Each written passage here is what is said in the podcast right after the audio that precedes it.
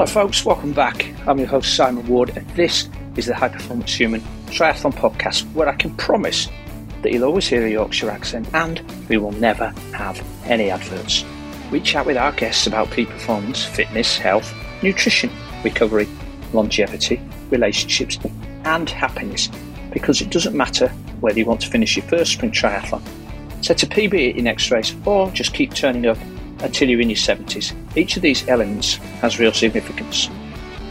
In fact, these are all principles that underpin our SWAT community. We have almost 150 like minded members, and you would be able to access winter training and summer racing plans for all races with a variety of weekly training programs catered for all levels of experience. We offer triathlon coaching which is £50 a month, which, even if I say so myself, is pretty much unrivaled value for money. Now, if you'd like to find out how we can help you prepare for your events in 2023, please check out the very obvious link in the show notes below or write to Beth at thetriathloncoach.com. Right, swimming. It's probably the discipline that frustrates triathletes most. It takes years of regular pool time to make even small gains. There's so much noise out there these days that choosing the right path for you is a big task in itself. I'm fortunate to be at the front end of the triathlon swim, but everyone needs help, which is why I turned to this week's guest, Josh Spencer, to help me understand why my shoulder was hurting after every swim. Fairly quickly, Josh highlighted some simple technical flaws and gave me some drills to help correct the problem. On chatting with Josh, it turns out that we're pretty much aligned in our approach to helping swimmers improve, and I really wanted to share some of his knowledge and experience with you in this call. So let's crack on and hear from Josh. Welcome to the show, Josh Spencer. Hi Simon, how are you? Yeah, I'm good. I'm good today, Josh. Thank you, and thank you for joining me. Um, it's it's been a long time coming, hasn't it? This podcast. We've stood on poolside at, uh, at John Charles and chatted about this for a while, so we, we finally got it together. Yeah, we have for a number of years. It's um, it's good to be here. Thank you for inviting me on. Well, folks, I'm going to let Josh tell you about his background in a minute. Um, I've known Josh for quite a long time because we used to, both Josh and his brother, Tom, is that right?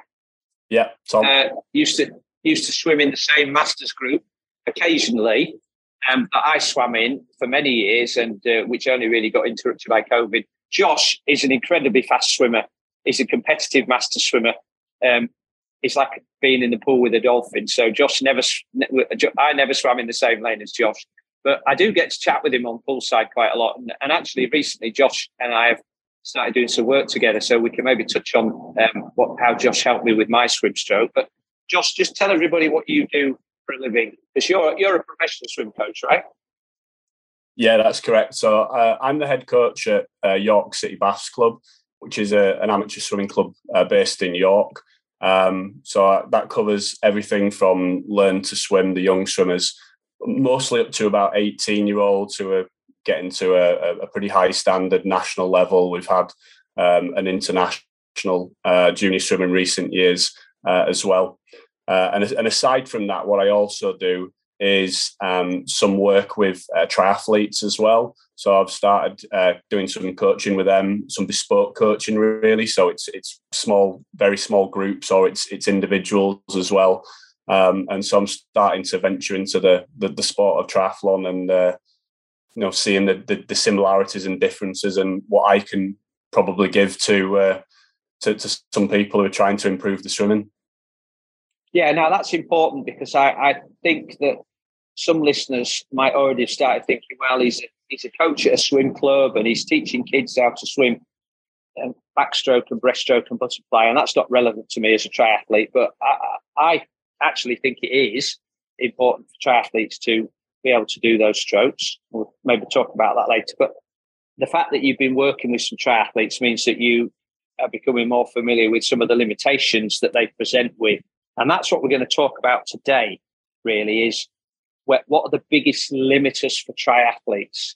Now, I've been a triathlete for over 30 years, and it's only in recent years that I've come to understand that one of the biggest limiters is mobility. Yeah.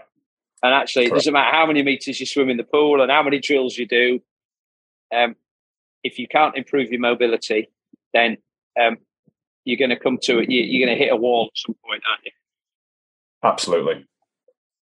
So you are. Tell, tell us, tell, tell us and the listeners a little bit about your own observations of this then, as a swim coach and your experiences of working with triathletes. Yeah, so I think one of my main main frustrations is when you're trying to work with swimmers in the pool and they have some uh, serious uh, physical limitations. Um, and regardless of what you're doing with them, really, you're not going to be able to improve that stroke until you've addressed the issues that that they may have with their um, mobility. Um, and this this came to me about five years ago, really, when I was doing some talent camps with uh, Swim England, uh, and there was a really good uh, physio, uh, and and she said to me that the group of boys that I were working with, um, although the, what I was trying to do was was was the right thing, you know, we're trying to make some corrections in the pool. She'd just done some physio screenings um, with them. She brought the results out to me, and she said, "What you're trying to do there, you're not going to be able to achieve with them in the water. We have to get them out of the water. We have to." give them the right exercises, prescribe them to them. They've got to take them away, spend a couple of months working on those exercises, and then you might be able to get them in the in the right positions. Obviously, that was a, a three day camp, so it's not it wasn't something mm. that we were going to be able to do there and then because they need that time to be able to improve the mobility, the flexibility, um, and they have to go home and and and and, and work on that. But you know, at my home program, um, I think it's something that's neglected. Really, is uh, anything pre pool, post pool work everyone thinks about the sport that they're doing There's you know it's swimming it's running it's cycling the work on those things but they don't think about how they could make make what they're doing better you know what what exercises can we do in order to activate the right muscle groups you know how can we be more efficient and if you think about swimming there's there's the two real ways in which you can get faster one is to increase propulsion and two is to reduce resistance. And I think particularly reducing resistance is where mobility um, can really come into it. If you can't get yourself into a, a, the correct body position, you're going to have significant amounts more force uh, acted upon your body. Mm, that that I mean that's brilliant that you've just broken that down into two ways to get faster. Decrease resistance. I, I, guess that's the same if you're riding a bike is you can make yourself um, more aerodynamic so you can slice through the wind better or you can bust a gut trying to improve your power so you can um, push a less mobile body along on the bike and it's the same in the water. Reduce the drag to the water um, and be as slippery as a fish or just try a bit harder. But there's a limit to how hard people can try. There's a limit to the progress they can make on the fitness and um, you know there's a limit to how much effort you can put in before you really do stop making any any gains. Yeah d- definitely. And um, you know everyone is just trying to get faster by getting stronger um, by putting in more aerobic meters i'm going to do more race pace this week and and get faster and actually it's like no you you, you can get faster just by cutting through the water you know with with less resistance acting upon your body and you know the, the mobility side of things um, are crucial to making sure that you can do that. So I'm gonna I'm gonna put up a comment now that we can park and come back to later when we talk about fitness training. But arguably, then, if you were to spend 20 minutes a day doing some mobility work, and when you went to the pool, you just did lots of easy swimming, focusing on drills and being improving your technique and being really efficient and streamlined in the water that will probably have a bigger impact on your overall swim speed and your race times than if you went and did critical swim speed sessions every time you went to the pool. 100% agree. Right, let's part that then and come back because that's controversial. because because as a coach, you know what it's like. If you don't give people intervals, they're like, "Where's my intervals? Where's my hard stuff?" I'm never going to be at a race at a high intensity if you keep giving me these easy swim sessions. Yeah, I, I yeah, I, I'm happy to discuss that one with you. All right. Well, let's go back to the mobility then. So you, are at this camp. The physio says they need to start working on these uh, mobility exercises and they need to go home and they need to do them for a couple of months. Okay. Now, yeah. I don't believe that consecutive training works where all you do is go and do mobility and then you come back to the pool. You've got to you've got to do these things concurrently. But I do see that there's an opportunity for a couple of months of really focused um, attention on, on a particular thing. In terms of these pure swimmers, what what type of attention was she suggesting they give to these um, exercises over that two months? Was this like half an hour every night, or a couple of times a week, or just before and after swimming? Yeah, so in, in, in swimming, what we tend to do is is break it down into pre pool and and post pool. So in the in the pre pool side of things, you're trying to mobilize. So you're doing more dynamic movements where you're um, tr- trying to get the get the muscles ready for what you're about to do. So you the, the warm up really is going to be something productive rather than it be a case of you get into the warm up, you're as stiff as a board, and your skills are poor to start with. Well, then you go into the main session, the main part you set, then there's, not going to be any skill transfer as you're starting to work harder. So, what the purpose really is in pre pool is to make sure that you can instantly get into the best technique possible during the warm up, sets up the main set really well there. So, when you're going at higher speeds, you, you can go and do that.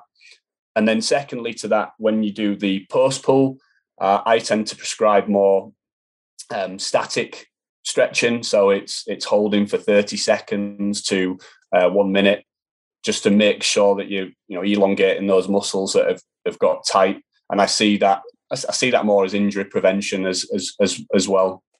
Mm. Um, now, given that you know, triathletes in particular and, and recreational master swimmers um, have busy lives, and so often they get into the pool yeah, sometimes they're walking onto poolside exactly as the session starts. So the warm up for them is hurrying through, hurrying through the changing rooms, or getting stressed by being in. You know, the heart rate goes up because they're stressed because they're stuck in traffic.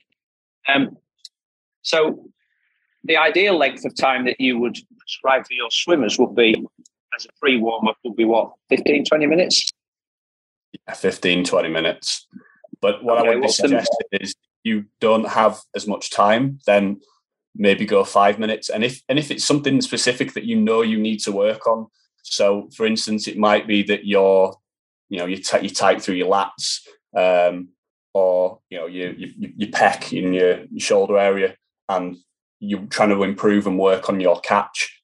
Then just a couple of minutes on each each side on those, it will really help. Yeah, yeah. I'm thinking about if we think about the posture of most people I mean, we're both sitting down. Well, you know, uh, if anybody gets a chance to see the video of this, we're both sitting down here, so that's automatically going to lead to tighter hip flexors. We're both sitting in front of a computer, so we're probably going to be chin poking. We've probably got shoulders, you know, forward. So, but that's yeah. the posture most people are in most of the day. So, I know from my own experience that if I could do something to correct those day long habits, you'd want to do some exercise that opens up the hip flexors, which helps you to keep the hip, keep the legs higher in the water and be longer. You want to do something that opens up and stretches the lats, and you want to do something which um, opens up the chest and the pecs. So those three would be my key ones. What do, what do you think? Yeah, I, would I'd agree with all those three. When I'm looking at swimmers, that's what I see. Um, mostly, really through the pecs. People who are spending time on the phones, laptops, um, you know, writing down all day, you overdevelop these muscles up front. And if you're swimming a lot of freestyle, you develop those further as well. And actually, we, mm. need to be able to pull our shoulders back freely um, and be able to really like lengthen the body out as well. So I think lats is important and and hip flexors as well you were telling me in our little chat before we started this that you've seen a big increase in injuries, um, in shoulder injuries in, in recent years in swimmers. Do you put that down to those things you just mentioned? You know, the poor posture, the more time spent on um, iPads and uh, and telephones. Yeah, I would say so. There's definitely an over reliance now on handheld technology where people are holding the, the phones for for a long time. Um, then they're going and swimming, not doing the post pool, yeah. pre pool work, and and stretching those areas out, and and definitely starting to see these impingement type issues at the, the you know the shoulder and the delta, uh, sorry, the shoulder and the pec meet there, um, and and it's it's causing a, a loss of productivity when those swimmers are going to train. Um, and I do think that that is a lot down to not doing dry side work. What what sort of injuries are you typically seeing then? Yes, it's mostly it's mostly shoulder injuries. So um, so like a tightness in the front of the shoulder, like a strain, like like um, something that's a chronic thing that um, just gets a little bit sore after they swim. If they have a couple of days out the pool, it gets a bit easier, but you're never really getting rid of it. Rather than something that's it's, it's not like an acute pain where you've dislocated your shoulder or you've um, you've broken your collarbone so much. No, this is this is this is ongoing. Yeah, it's uh, it's it's sort of chronic injuries. You know, they're going to physios. Uh, it's repetitive strain type injuries, but because they're locking the shoulder in this this kind of position, um, from when I've spoke to the physios, they say there's a feeling that at the front the the, the, the tissue is really really inflamed, um, and, and it presents a huge problem. And I've definitely noticed that more in the last last two or three years, as yeah. you said. Yeah. Okay. So the, the pre the pre warm up, we could if if we were able to identify specific areas and and you know what I'm thinking there is if you haven't got access to a physio, then working on your on your hip flexors, working on your pecs, and working on your lats would be would be the obvious places to start. If you've been to see a physio and they've identified some particular weaknesses, then those would be the place to start. And you could probably create a little routine that enables you to work those for five minutes. But you definitely want to, I, I think, definitely want to be getting onto poolside a good five or ten minutes before your session if you can or even maybe missing a little bit of the warm up and fo- focusing on the, the dry land stuff, um, that which probably would lead to a better swimming outcome anyway. Yeah, I, would agree, I'd agree with that because if you're going into the warm up and you're really tight, all you're doing is reinforcing bad habits and and poor patterning of the stroke. So you, you would be better to spend that little bit more time just getting yourself into a, a loosened position. So mm. when you go in, you immediately can start thinking about the, the, the skill points that you know that you need to work on. It, it, you know, yeah. I, I don't think we need to kind of sort of like say that that's not part of the warm up. Being on the dry side, actually, that is part of what you're doing. And if it's focused and it's done well, then it's it's as good as what you're going to do in the water. Mm-hmm. Yeah, okay. And then what about the post swimming bit? You know, you said static stretches holding for 30 to 60 seconds. So is that just a full body routine or are you, are you still going back to targeting those muscles that have been most used in the pool? I'd like to go full full body anyway to make sure you're as loose as you can possibly be everywhere. But again, it's it's time, isn't it? And we're all really mm-hmm. busy, and especially as adults, and we you know you've got your triathlon training and this is what I've I've had when I've spoke to triathletes before. It's balancing how much time you've actually got because you'll have your running coach telling telling you you've got to do something else and you've got to add something in and your cycling coach and your swimming coach and you end up and, mm-hmm. and then you have no time to do anything else so I would I would say if you've got 15 or 20 minutes target those areas which are really tight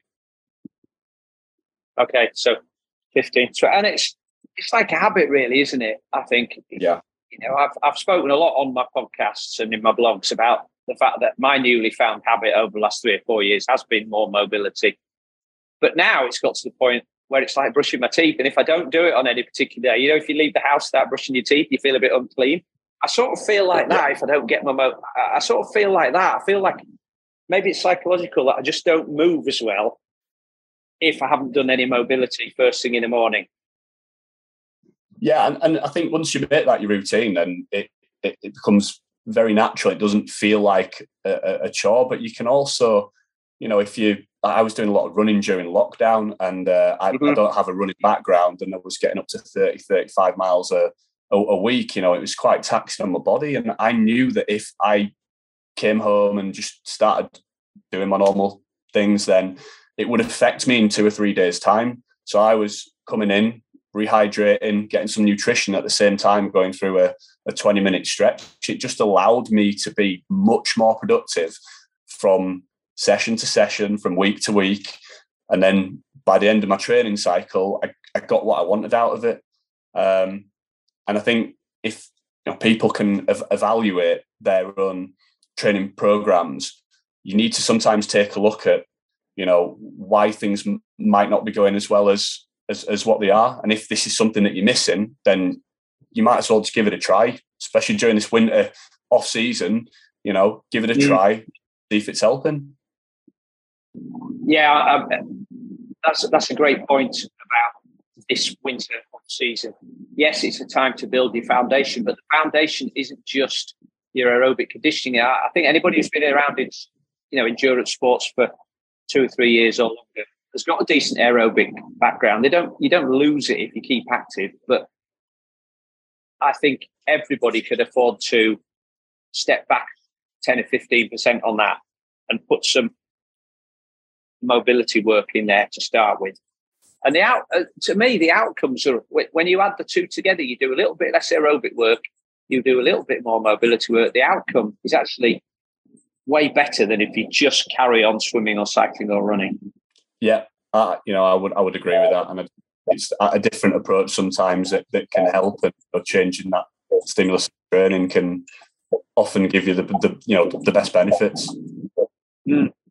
Yeah, and I, you know, 20 minutes in the evening, I would reckon that we all probably spend 20 minutes watching the telly. There's no reason why you can't get a yoga mat out on the floor in front of the telly and watch what's going on. I mean, if you know, let's let's say you're watching something like uh, um, what's currently on at the moment. I'm a celebrity. Get me out of here. You don't need to be sat avidly engaged in it. Do it's not like watching um, a film where you have to concentrate on the dialogue and what's happening in the scene.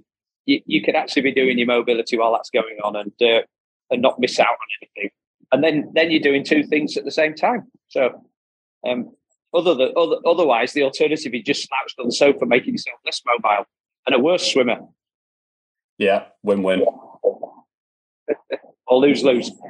Um, we we talked earlier about the swimmers you work with doing uh, other strokes.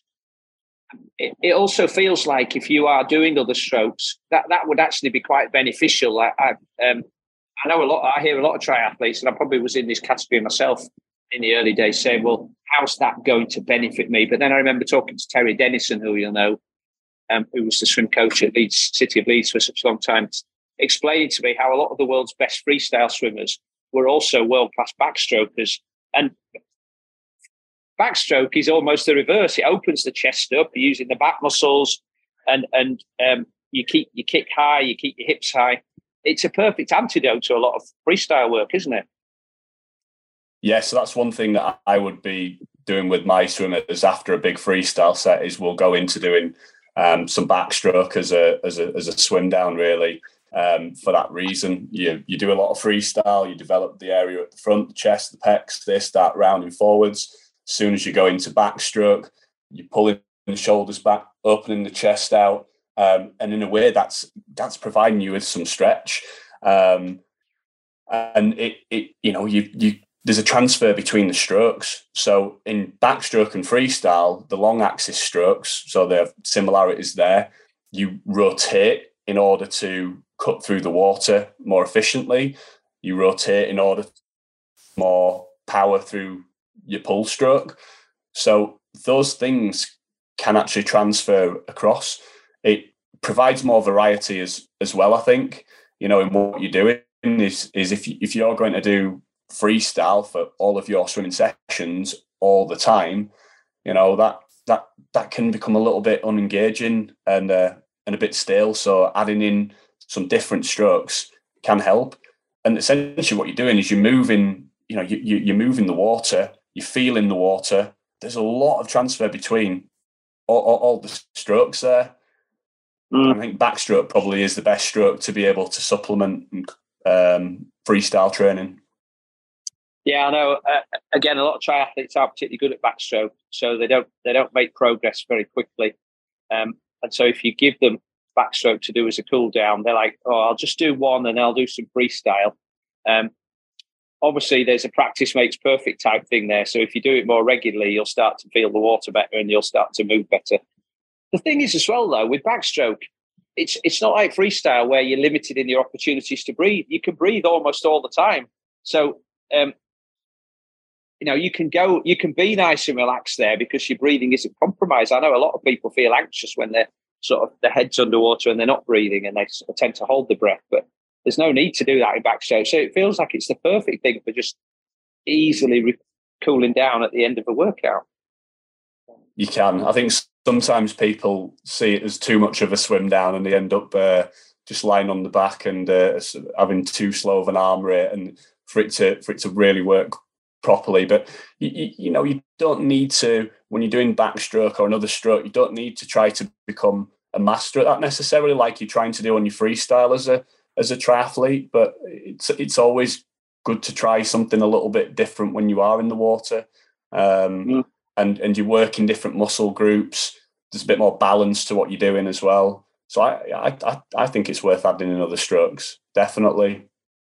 Uh, how do you feel about butterfly and breaststroke then, uh, for triathletes particularly? So breaststroke, um, I don't really think there's too much of a transfer. Breaststroke is a stroke in its in itself. It's very different in in the way you move. Um, I guess what what is good about breaststroke in the arm action is it's just a series of sculls that you work through from the out sweep and the and and the in sweep. Um, so there are times where I do some sculling drills with um, triathletes for freestyle. So something there, but I wouldn't do too much on breaststroke. Uh, with with butterfly, the limitation really is is whether you're actually able to perform the stroke correctly, and and fly has to be done with a certain amount of energy to it. I always think that fly only works when you when you put something really into it, whereas freestyle and backstroke you can swim all the time. You can swim very very relaxed and efficiently.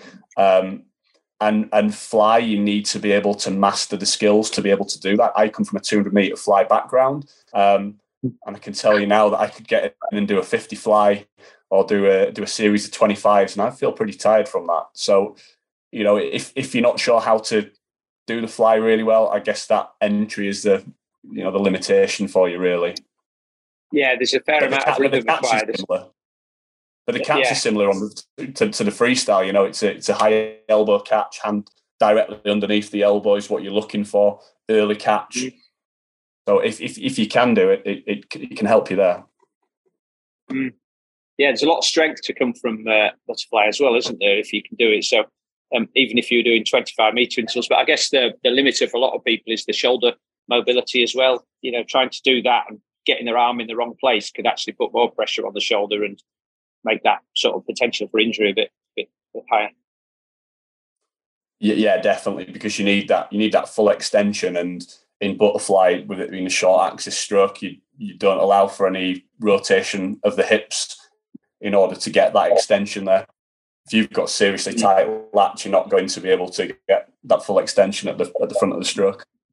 Yeah, and I guess also if you aren't getting some propulsion from the kick, you're putting an awful lot more um, you try to do an awful lot more work with the um, with the arms, aren't you? And if you if your arms aren't in the right position, then that's putting pressure on those little sort of um, little shoulder muscles and rotator cuff muscles that we talked about earlier. Um, yeah. Maybe maybe maybe a compromise would be to have a pair of fins on, so it give you the bit give give you a little bit more thrust for the arm action.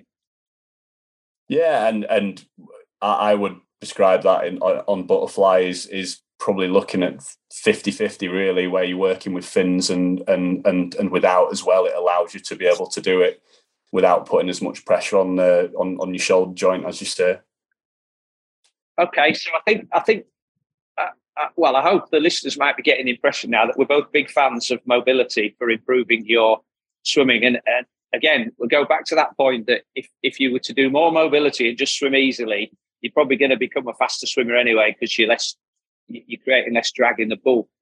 Let's talk about something else that I know a lot of people feel they need to do in order to improve the swimming. That's drills. Now, again, I've changed my opinion having spoken to good swim coaches like yourself over the years that drills are great if you do them a lot and if you practice them with due diligence, and if you do, and if you've identified which drills are relevant to your particular stroke weaknesses, if you're just doing catch up and fists because you know you read it in a magazine, then uh, quite frankly, I think you're wasting your effort. Discuss. Yeah. I, I, so this is one of my big bugbears is just doing drills for drills' sake. Um, firstly, what you need to do is identify what is the issue with your stroke, and then secondly, you need to find a drill which can help to correct that. So the one I see most is trail fingers and, and catch up. So what, what's tra- what's yeah. trail fingers going to do for you? Well, tra- trail fingers is there to get your elbow up up high and and your hand's going to be staying quite low. Um, now in in pool swimming, there's you know maybe some value to that, but you see the people who are doing those drills already possess a high elbow. So why do you need to continue to do that drill when there's other areas that you need to work on? In open water swimming and in triathlons, you want more of a, a, high arm, high high hand recovery. So why would you want your hand down there and your elbow up? So that's not really a drill that's going to have much benefit for you. Um, catch up, I would say it's it's okay for very basic swimmers who are just trying to keep the hand out in front for longer so that doesn't slip off the front. But what catch up does is it teaches you to get one hand to meet the other at the front. And actually, once you do that, you've closed your hips. So when you start to pull, you pull with your hips in a flat position. Whereas actually, what you want to do is connect and synchronize really your hand pressing back with your hip rotation.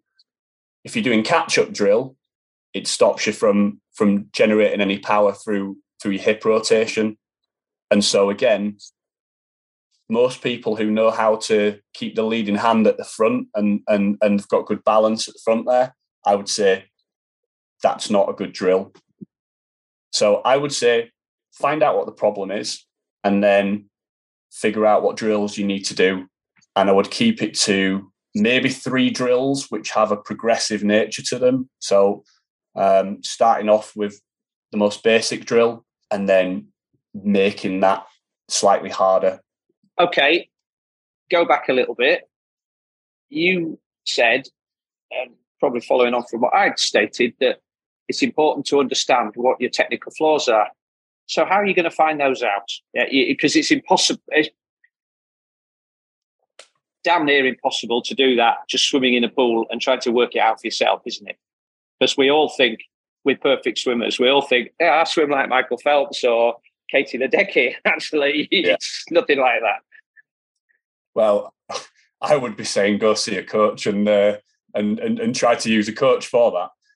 But if you don't have those resources, if you go down to maybe a structured master session, um, and you you know there might be somebody taking the session, or just a really good experienced swimmer, they don't have to be a coach in order to you know provide you with some some some help and support um, in order to do that.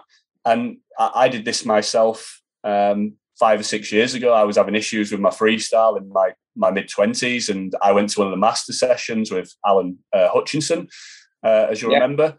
And, and he gave me one or two points, and he said, "You need to really focus in on this."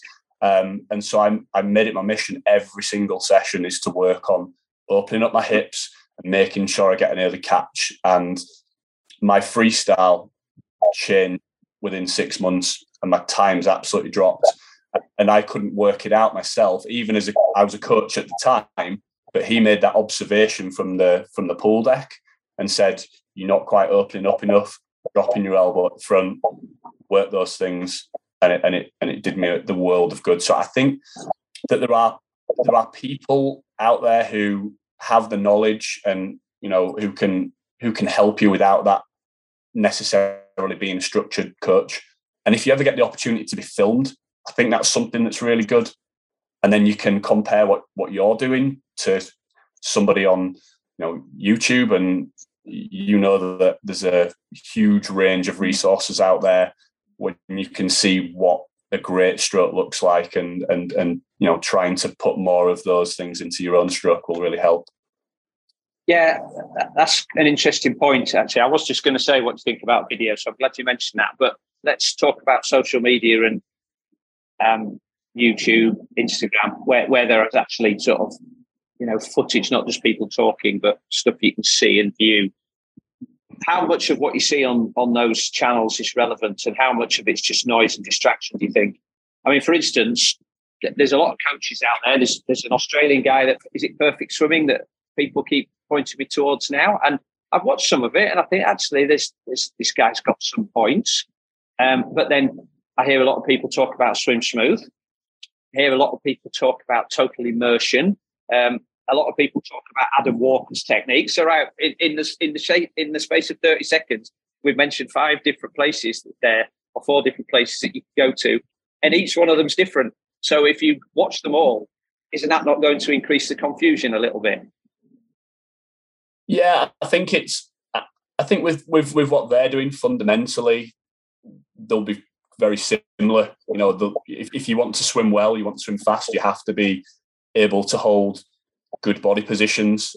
So I think when you're starting to look at different methodologies of how to swim, they're looking more probably at the finer the finer details than than the basics. You know, I don't see anybody sort of advocating that you keep your head up all the time and you you know you, you have your eyes forwards. You know, the the head position will roughly be about the same. The body position will roughly be um, about the same. It'll be things like trying to catch a little bit earlier, trying to release a little, little bit earlier, maybe. Um, and I think you can just play around with that yourself, and you can you can trial and error with with with, things as well. Um, and, and and see what works for you. You know, I, I, like using distance per stroke. I think that really helps. And then you know, checking your time against distance per stroke to see what your best efficiency is. So if, if something like going 1050s off one minute and trying to swim them at speed but limiting your stroke counts, let's say you're holding 35s for a 50 and then you are hitting 30 strokes, so you score 65. All right. Well, if you all right, so like um, so like swim golf then. Yeah, yeah, exactly, and and and you can you can do those things to see to see what's going to work for you. I mean, I've I've looked at many of these videos, and um, that stroke just wouldn't. Some of those strokes just wouldn't work for me. M- mechanically, we're all different shapes and, and sizes, um, and uh, you sometimes see the videos where the guy's like six foot five or six foot six, and he's got size fifteen feet, and you think, well, you know, it's not going to really work if you're five eight and you've got size seven feet because you've got these massive mm. fins on. You know, so you have to. I think I think you have to just do a bit of trial and error really to see what what what you think works or give something a go but then really commit to it as well rather than just doing it for a couple of days maybe. Yeah i agree. And, and also i think um, what what's misleading is that a lot of those people come from a swim background. They perhaps don't have the mobility limitations that your average 50 year old male or female triathlete might have. So trying to get into some of those positions to get an early catch when you've got tight lats or tight shoulders or you've had some surgery on your shoulders or an injury is again that's going to be pretty challenging for most people to try to get into that. So it doesn't work um, saying you know do this do this thing here with a high elbow. A lot of people can't even get the high elbow position out of the water never mind in the water when they're lying on the front. Yeah uh, as you said former olympic swimmers top level ironman triathletes and they're going to be able to do things that you know uh, um, the, vast majority of the triathlete population aren't going to be able to do, and you have to just find what what what works for you. Um, and I would just say keep things, you know, really basic and simple. Work on what is the most fundamental thing that you need to do, and then try to build on that, and and and really just kind of create your own. What, what's your what's your stroke, not what anybody else's stroke is, mm. um, and and get yourself to move well. You talked about when you'd spoken with Alan Hutchinson there, and he'd given you some tips, and he went away, and he said within six months, I really noticed um, that my stroke was improving. how long do you think people need to allocate to their swimming and to this focus on their swimming in order to improve? Because it's it's definitely not a matter of if I do this for a couple of weeks, I'm going to get faster. Is it? It's it's a long it's a long term process. Yeah, it depends how long your training cycle is, but I think when you when you're planning for your training cycles, it's it's really good to be able to have um, one focus, like a technical focus in in in in a cycle, not just a you know something on physiology. So I want to improve aerobic capacity in this training cycle. What do you want to do from a technical perspective? You know, if you want to improve your swimming, you need to have that in there as well. So find a series of drills that are going to improve that one technical point, and then hopefully by the end, you've you've noticed that. But I think what you've got to do, you've got to do it in warm ups. Try to do it as mm. much as you can when you're swimming at speed and and your race pace work, but then also doing it when you're swimming down as well. Okay, yeah. Um, what was the other thing I was thinking there? We, going back to the drills and having identified the drills here is not just seeing drills as a way of warming up to get to the juicy part of the session, which might be your intervals. You know, it's a judging by what you're saying there about having a technical focus for a block of time. The drills and then the execution of those with some steady swimming is is the session. And um, in order to get better, you've got to be doing those drills perfectly as they're intended. It's not just it's not just a question of going through the motions, is it? And so and that can be frustrating because if you do some some of those drills you had me doing, which is that almost like just that half, not even a half catch, it's just yeah flexing my elbow and and dropping my getting my forearm to move through about 30 degrees and then returning to the start position that's quite a hard drill. Unless you're wearing fins, it's, it's quite tiring to, to, to feel, and, and, you don't feel like you're making any progress. Uh, and I think a lot of people get frustrated that drills tire them out and they don't feel to be making progress, so they stop doing them. You've got to do them every session and do them well every session in order to, for them to be a benefit, right?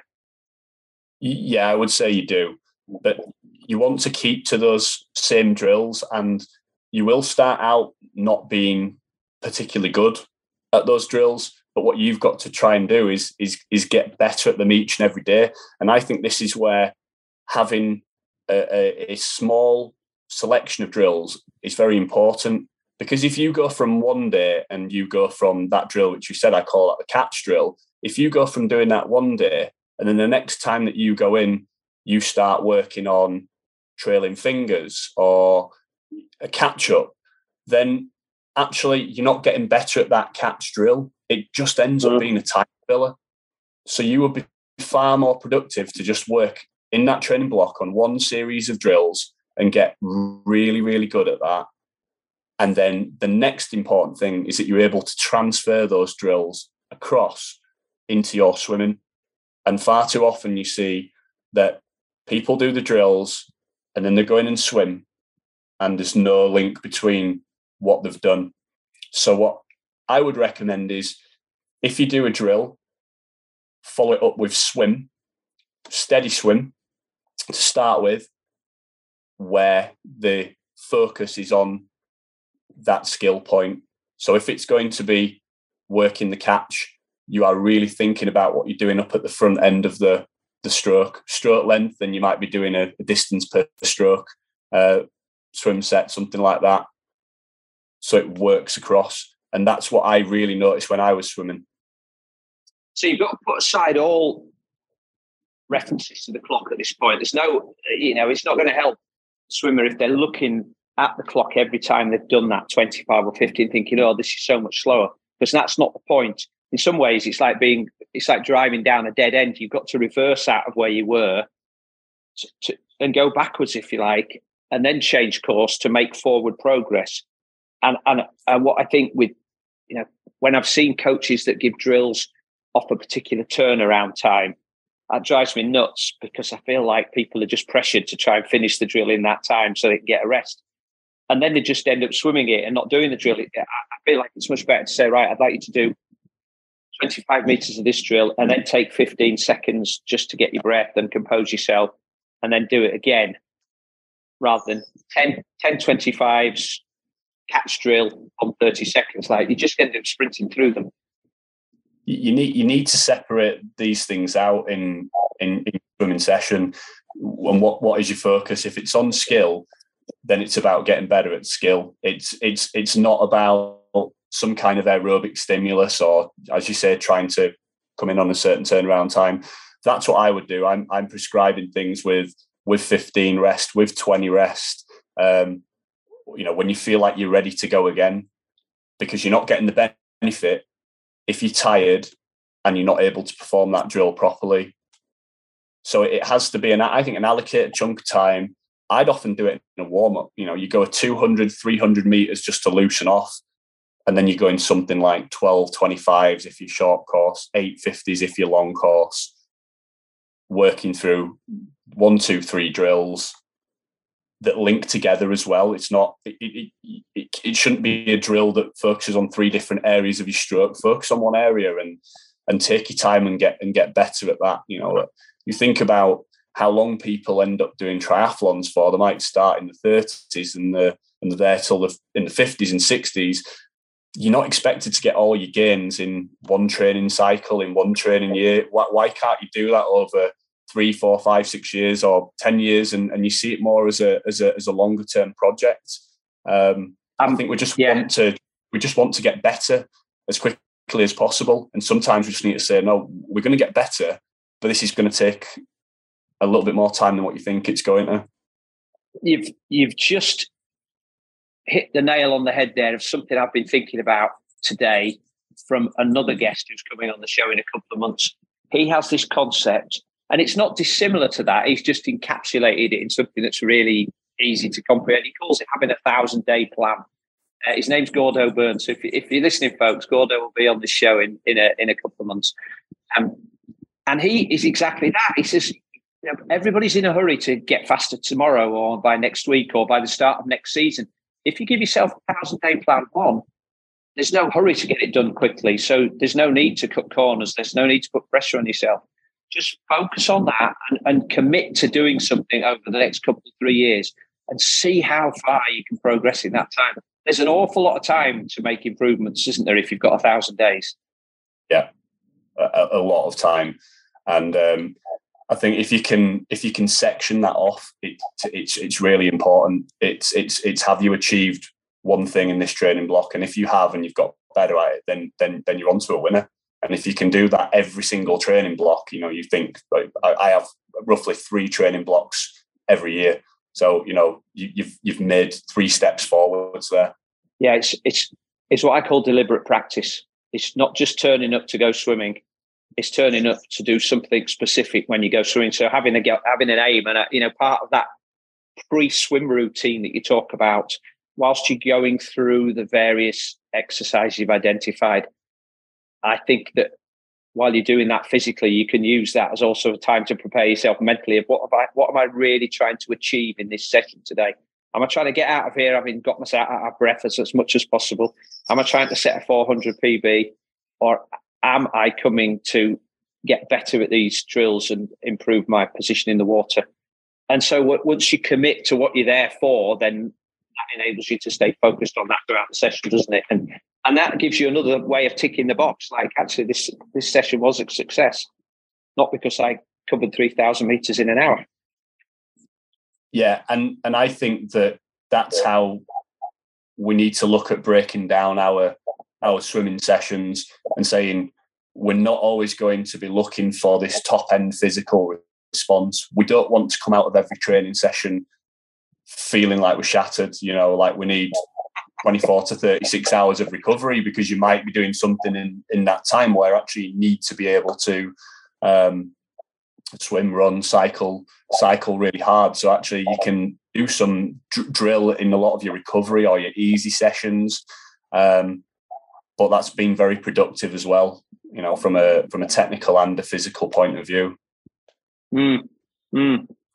Well, that that draws us on nicely then, Josh, to developing fitness. So I parked this thought earlier on that if we could convince triathletes and recreational master swimmers to focus on their mobility and just steady swimming with an emphasis on these developing these drills um, they'd actually be swimming faster in the water than if they spent all the time just going to um, you know, a session and nailing themselves. Um, I do acknowledge that there's got to be some different stimuluses for the aerobic system throughout the year, you know, so we need to do some high intensity. But again, in the same way that we can get confused with whether we do swim smooth or total immersion or this stroke or that stroke, there's also an awful lot out there about um, uh, ultra short race pace training. There's there's one USPR um, or USRP, um, critical swim speed, best pace. Um, if you're a triathlete, you're working on heart rate. If you're a swim coach, often swim coaches work below work on beats below maximum, don't they? So that's confusing yeah. as well because you, are starting from a different position. Um, so now again, we've we've just introduced a lot of noise into the conversation. So if we wanted to focus on developing our swim conditioning to be better triathletes, what what's the most? Uh, and I'm talking about the, the fitness aspect now, the aerobic conditioning. What's what's the key things that we should be um, maxing out on? Well, for me, I I really like the idea of a polarized model. I've I've I've tried to adopt that myself before, and I um, I found that it allows you to swim slowly for a, a, a, long time, which is what you're trying to do for about 75, 80% of what you're doing. Um, so that's going to be developing aerobic capacity. And that can take some time in order to do that. But like I said, if we're talking about a multi year plan, then going. Yeah, well, exactly. Back, back to, yeah. yeah if we're going easy for a long, plan, right? going easy for a long time, then then that then that's all right. You're not trying to get fit within four to six weeks. Um, so doing that slow and steady work, then that allows you to be able to transfer the, the drill work into into practice properly. Um, because you often find that if you're trying to swim at threshold a lot, and uh, uh, then you're not able to transfer that across, or your skills break down. Um, and then I look at the top end stuff that you need to be doing, and you need to be swimming at race speed and race pace. There, you don't want to be swimming in that grey area in that in that middle zone um, for too long. So I look at it as like you're swimming, you're swimming slow, or you're going to be swimming fast.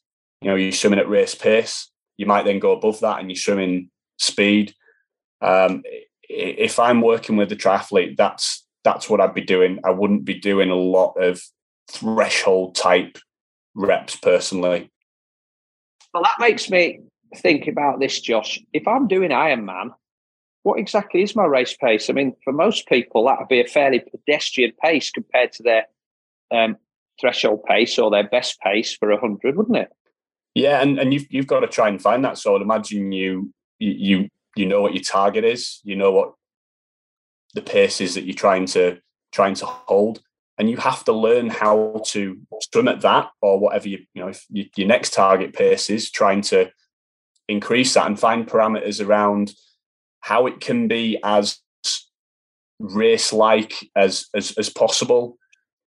You know, you, you don't want to be swimming at a pace way way faster necessarily, but then you don't want to be swimming at a pace that, that, that that's slower either. So you've got to, you've mm. got to you've got to you've, you've got to find what is the pace that you're trying to get at, and actually spend time when you are doing this quality training, this race pace training, in um, that zone? Um, Stephen Seiler, who um, has done a lot of the formative research around polarized training, um, he's based in Norway and he talks about this uh, analogy that the Norwegians have about baking a cake. And so he's developed this. So baking a cake takes a long time.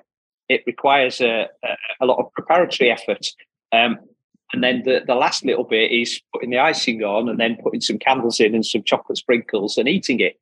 Right? Eating it is race day he says. The chocolate sprinkles and the candles are like, um, well, the candles are like the tapering, getting ready. That's the last little bit. The chocolate sprinkles are like the intervals, but most of the preparatory work is in getting the ingredients, mixing them all up, and then waiting while it cooks to the right sort of consistency and whatever.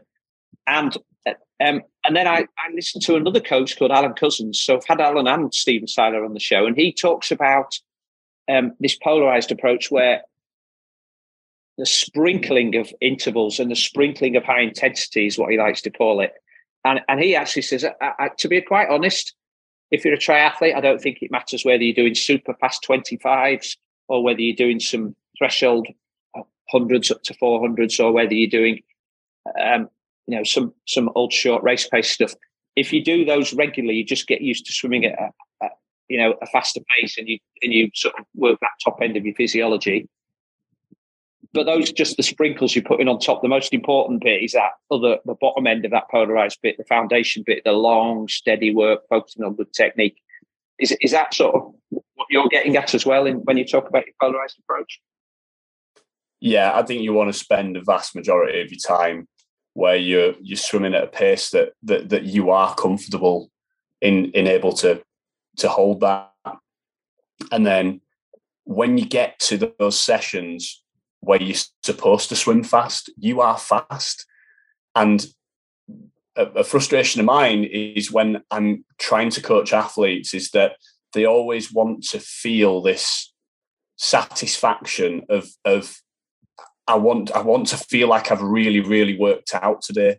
I want to feel mm-hmm. like I've worked hard and I've pushed myself, and for a significant period of time. But when you try and do that, you're actually not working hard enough to be able to stimulate mm-hmm. some kind of you know response that's that's going to get you faster. Um, you know, so I think what you've got to just try to do is just is just try and separate those things out and say, what am I doing am I doing? Am, am I swimming steady, or am I going to go and try and swim at, at, the pace that I need to be at in my race? Um, so you know, you could go in and do a three, four, five thousand meter session, um, and and and you know, athletes who are aware of what their boundaries are of of what their training zones are, you can climb out of that and and have done the volume, and it have felt comfortable for you. But what I've I've also spoke with a number of coaches where they say actually swimming easy doesn't necessarily mean slow as well, and we associate mm-hmm. easy being slow and hard being fast. Mm-hmm. Easy, you can still swim quite fast as long as you're in those you know physiological parameters. So your you know heart rates for me it would be something like 140. You know, I, I know at 140 mm-hmm. I'm swimming quite comfortably, and I know I'm able to then step it up for my harder sessions. Um, so it's about finding, you know, those those those sort of training zones yourself. But you can swim at some speed. It's not just flopping up and down, um, you know, really slowly. You can get volume in. You can do that work. I would say then when you go into the the harder work, your volume overall in the session is probably going to be a lot less, mm. um, and the volumes um, within that main core part of the session will be less with significantly more um, rest periods in between as well. Mm. Okay. Uh, I've got a few quick questions now because I, I, always ask swim coaches this, and I, I, like to, it's almost like a canvassing of opinions. Uh, you've probably been familiar with the triathletes turning up on the pool side with their bag of tricks and tools.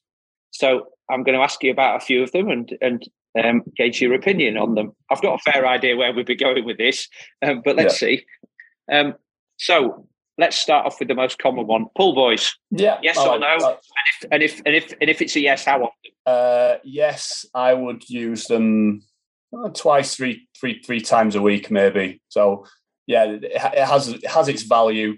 Um, it, it, does help on some of your recovery days because a lot of people actually find that the kick takes a lot out of them. So you put the pull boy in, you can work on the catch, um, you can keep your heart rate a little bit lower. Uh, so I'd say yes to a pull boy. Uh, take the pull boy out, replace that with some of these floaty pants, you know, the sort of like jammers, neoprene jammers to be honest, I've got no real opinion on them. I've not had enough people who I've been around to actually go and uh, and make a, a, comment on that one. Okay. Um, paddles, hand paddles. Only if your skills are correct. The, the, yeah, you so need you... to have good. You need to have good fundamental skills to start using paddles and you think well why am i using paddles what am i trying to do so i would say you're using paddles there to try to develop the muscles a little bit more. You add some resistance onto, you know, make make make your hand bigger.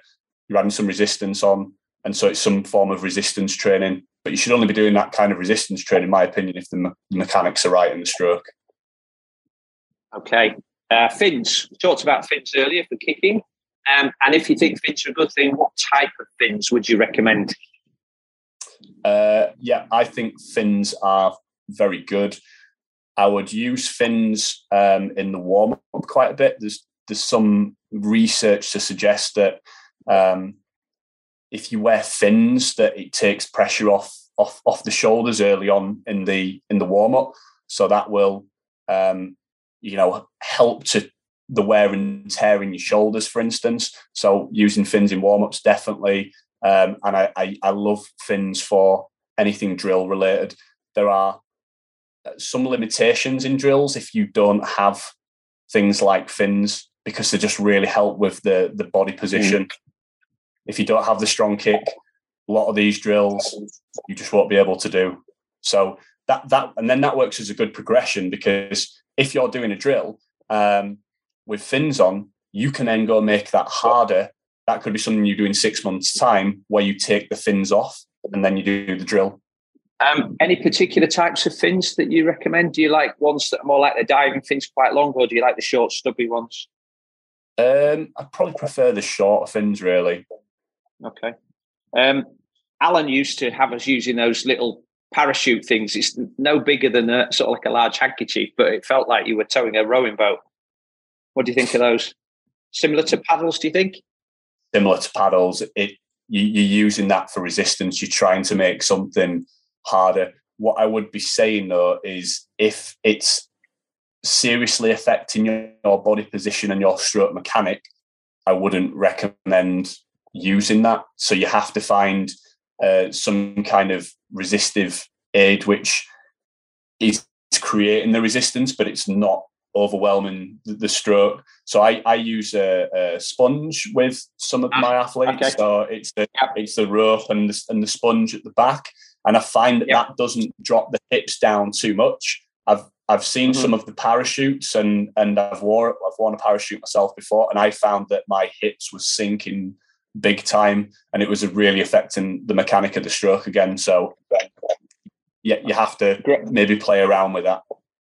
Great. Well, I had Sponge on my list next, and you've probably seen this when, when you've been coaching um, and we're swimming in the lane next to you that um, we've all started using sponges.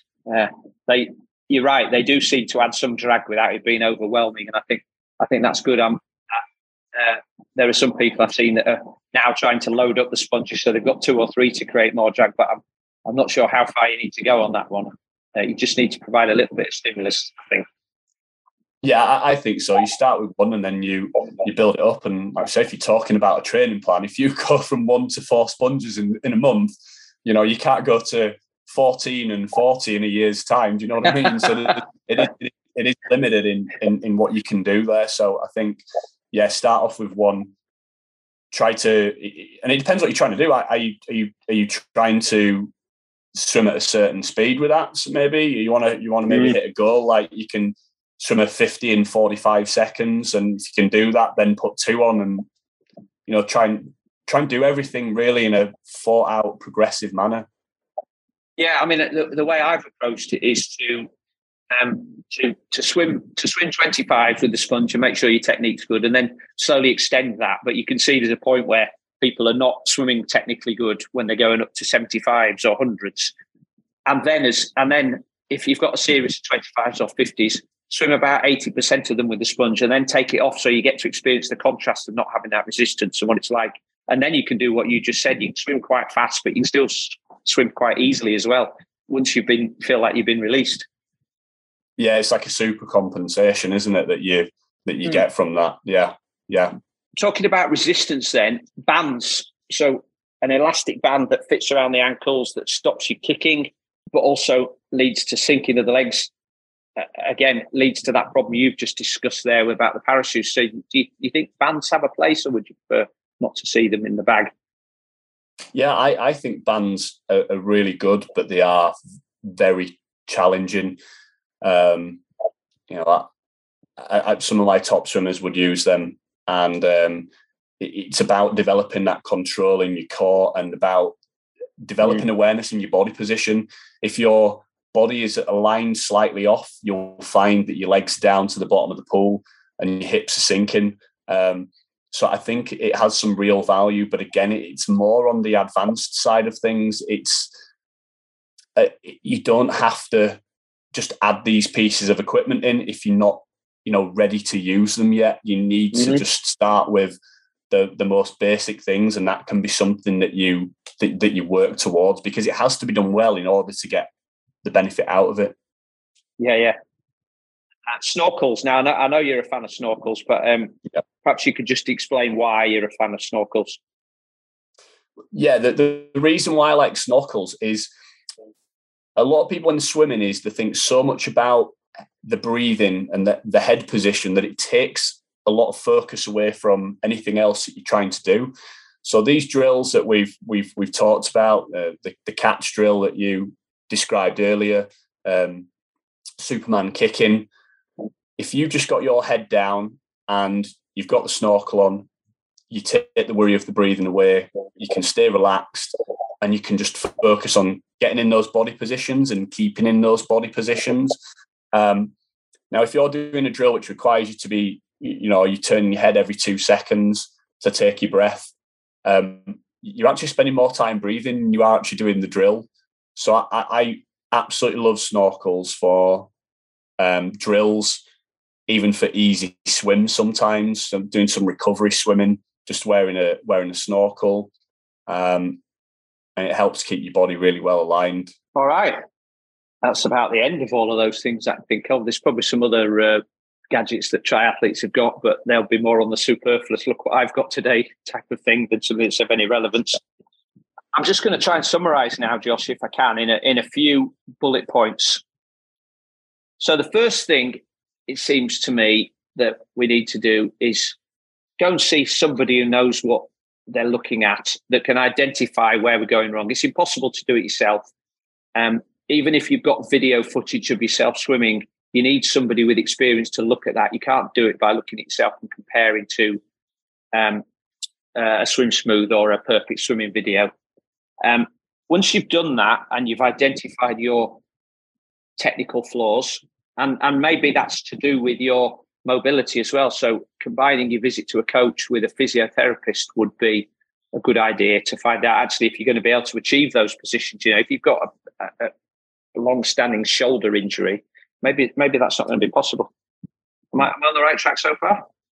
Yeah, I would say so. Yeah, they'd be, they'd be, okay. They'd be high up on my checklist. So then, once you've done that, the coach will help you to identify some specific drills, probably limiting that to three that are progressive, and you need to do those every single time you go to the pool, probably in your warm up, and executing them with precision, understanding that you'll get better. And so thinking of not trying to be better in the next 20 days, but trying to be better over the next thousand days. So think about a long term plan that leads to you getting better in two to three years and you've got to keep doing them and keep doing them well. Don't just put new ones in for entertainment because they're different from the ones you did before. Do the same ones all and go back to see your coach regularly and see actually, am I doing these any better than I was last time you saw me? And then once you want to start, uh, once you want to start thinking about improving your swimming, think about how mobility could improve your streamlining in the water. And so, rather than creating, um, rather than what was you said right at the beginning, Josh, improving the propulsion, you're reducing the resistance and then do that in a polarized way. Lots and lots of easy swimming and sprinkles of some high intensity work. And don't get too caught up on which particular methodology you're focusing. You know, if you want to, just try them all, just use them as a sprinkling rather than the entire focus for your week, which is to feel like I've worked hard in a session. That's that's that about right? Yeah, that sounds about right to me. And just just understanding the the, the the the training plan that you've you've got in place, whoever that might be that you've you've worked with, uh, uh, your overall triathlon coach or who you've worked with, is is is what is the the focus and aim on a on a daily basis? What's the focus on a weekly basis, and and in that particular um, cycle as as as well, and just being really, really focused on what you're doing and knowing you know why you're doing those things at the moment and not trying to deviate too much away from from mm-hmm. from the plan that you've you've you've set out for um, and then being able to review that and then progress and get better in the next training cycle that you that you have. I'm i'm i'm really i'm really big on that now. I think that you you you have to be you have to be honest with yourself. You have to evaluate what you've done right what you've done wrong and and how you move that forwards so you do get better. You know there's always going to be a period of time where you know you hit maybe a little bit of a plateau but there's a, there's a reason for that. And I, I I never really feel that you've kind of hit your limit I feel like you can always improve somewhere. Mm. And there's so many areas which you can uncover, but we only look at the, the same things very often. So, like mm. I said, the mobility side of things really important. You know, nutrition, um, sleeping, the the, the the, physical aspect of training itself is, is is massive. You know, we could talk for hours about that. Um, but I definitely yeah. feel that you can you you can get better with each each training cycle, but you have to you have to review what you've done um, in order to see where you can improve upon. Mm, yeah, what, what you said there was really interesting. Is is how it all fits in with the training cycle as a whole? Because you talked about you know if you drill yourself, as in you nail yourself every swim session, that's taking a lot of energy. Perhaps not as much as if you go to the track and you do two or three high intensity running sessions, but it's still fatiguing. And that's then going to have an impact on, uh, probably a negative impact on how much you're going to get out of your cycling and your running. Equally, if you're training hard when you're on the bike or when you're at the track, that's going to have a that's going to have a negative effect on your ability to swim. So you've got to fit all these together and think, right, I've only got so much energy. How am I going to spread it out? And then you've got to build in, well, actually, how much energy am I using to go about my daily tasks as a, you know, in this particular job or that? And how much energy am I spending looking after my children? And you know and then how am I recharging that energy by sleeping and by eating? And if I'm not if I'm not eating very well and if I'm not sleeping very well then your battery's always going to be not quite refilled. And we all know how frustrating it is when our telephones our mobile phones batteries start to deteriorate after a couple of years and they've run out before the end of the day. Well that's exactly what happens to the human body if you're not if you're not plugging it in and recharging it properly yeah, that's why I have a lot of respect for triathletes because the the the balance that's required and the discipline it, it takes in order to maintain that balance um, is significant. Really, it's not just one sport where you're juggling around with um, you know with with one plan. There's kind of three plans that you've got to put in together and make sure that they flow really well. Um, so yeah, it's um, I'd imagine it's a it's a tough task there. Well, it is, and I think that's a good place to uh, um, finish the podcast, Josh, because I think sometimes listeners might think, oh, all we do is say, oh, triathletes aren't very good at this, triathletes aren't very good at that. Triathletes are exceptionally good at doing a lot of things. But our job as coaches is to help them get better. And what we're trying to do on these podcasts is not put them down and say, you don't do this very well or don't do that very well. What we're trying to do is sort of emphasize the areas where there's, there's big gains to be had um, but sometimes we have to get them to look at those, don't we? Have to get them to. We have to be realistic. So you need yeah. to identify these areas, and that that's when it might feel like we're uh, just pointing the finger a bit. Yeah, yeah. I, I think I think you know most most people who pursue something like triathlon or you know a, a sport as an adult, it, it, you know, I have so much respect for them. You know, and uh, mm-hmm. and and and it is it is tough to be able to juggle that amongst you know a very hectic lifestyle already. So you know I, I love what I do as a coach, as, as I'm sure you do. It's helping someone go from where they're, where they're at to a, a goal that they've set themselves. Um, you know, and there's obviously a lot of, of joy along the way uh, and, and a lot of hard work along the way. Aside from that, but you know, to to make someone realize what they can actually achieve, you know, you kind of create that mm-hmm. road, don't you, to to get them from from where they're at to where they be. Yeah, but it's a it, there's a lot of there's a lot of parts to this, isn't there? You know, we we've talked about how to improve at swimming, and there's lots of influences on that. And um, you know, as a triathlete, then there's that's two more sports to bring into the mix. Um, it's not just about spending more time in the pool and being better at the drills. for, like I said, for a lot of people, it might be just about getting more sleep or, um, you know, standing up a bit more during the day. Yeah, absolutely. Uh, right, Josh, uh, I've taken a lot of your time today. I really appreciate you being here. Thank you very much. I guess you've got to go off and coach some junior swimmers now how to how to get better. So um, thanks for being here. We'll share your details um, and your social media handles and channels in the show notes um, because I'm sure there's a lot of people will have listened to this and thinking, actually, that guy sounds really cool. I'd like to have some swim coaching with him. So let's see what happens there. Yeah, that sounds good. I appreciate your time today, Simon. Thank you very much. All right, Josh Spencer, swim coach and uh, helper to all triathletes in need of some swim skills. Thank you very much for being here. Thank you. Thank you again to Josh for being a guest on this week's High Performance Human podcast. As usual, there are links to all of today's discussion topics in the show notes below. To make sure that you don't miss any episode in the future, please go to iTunes, search for High Performance Human Triathlon Podcast, and click the subscribe button. Please don't forget to check out the links for finding out more or even signing up to join the SWAT community. So that's all for now. I hope you have a great week and I will see you on the next episode.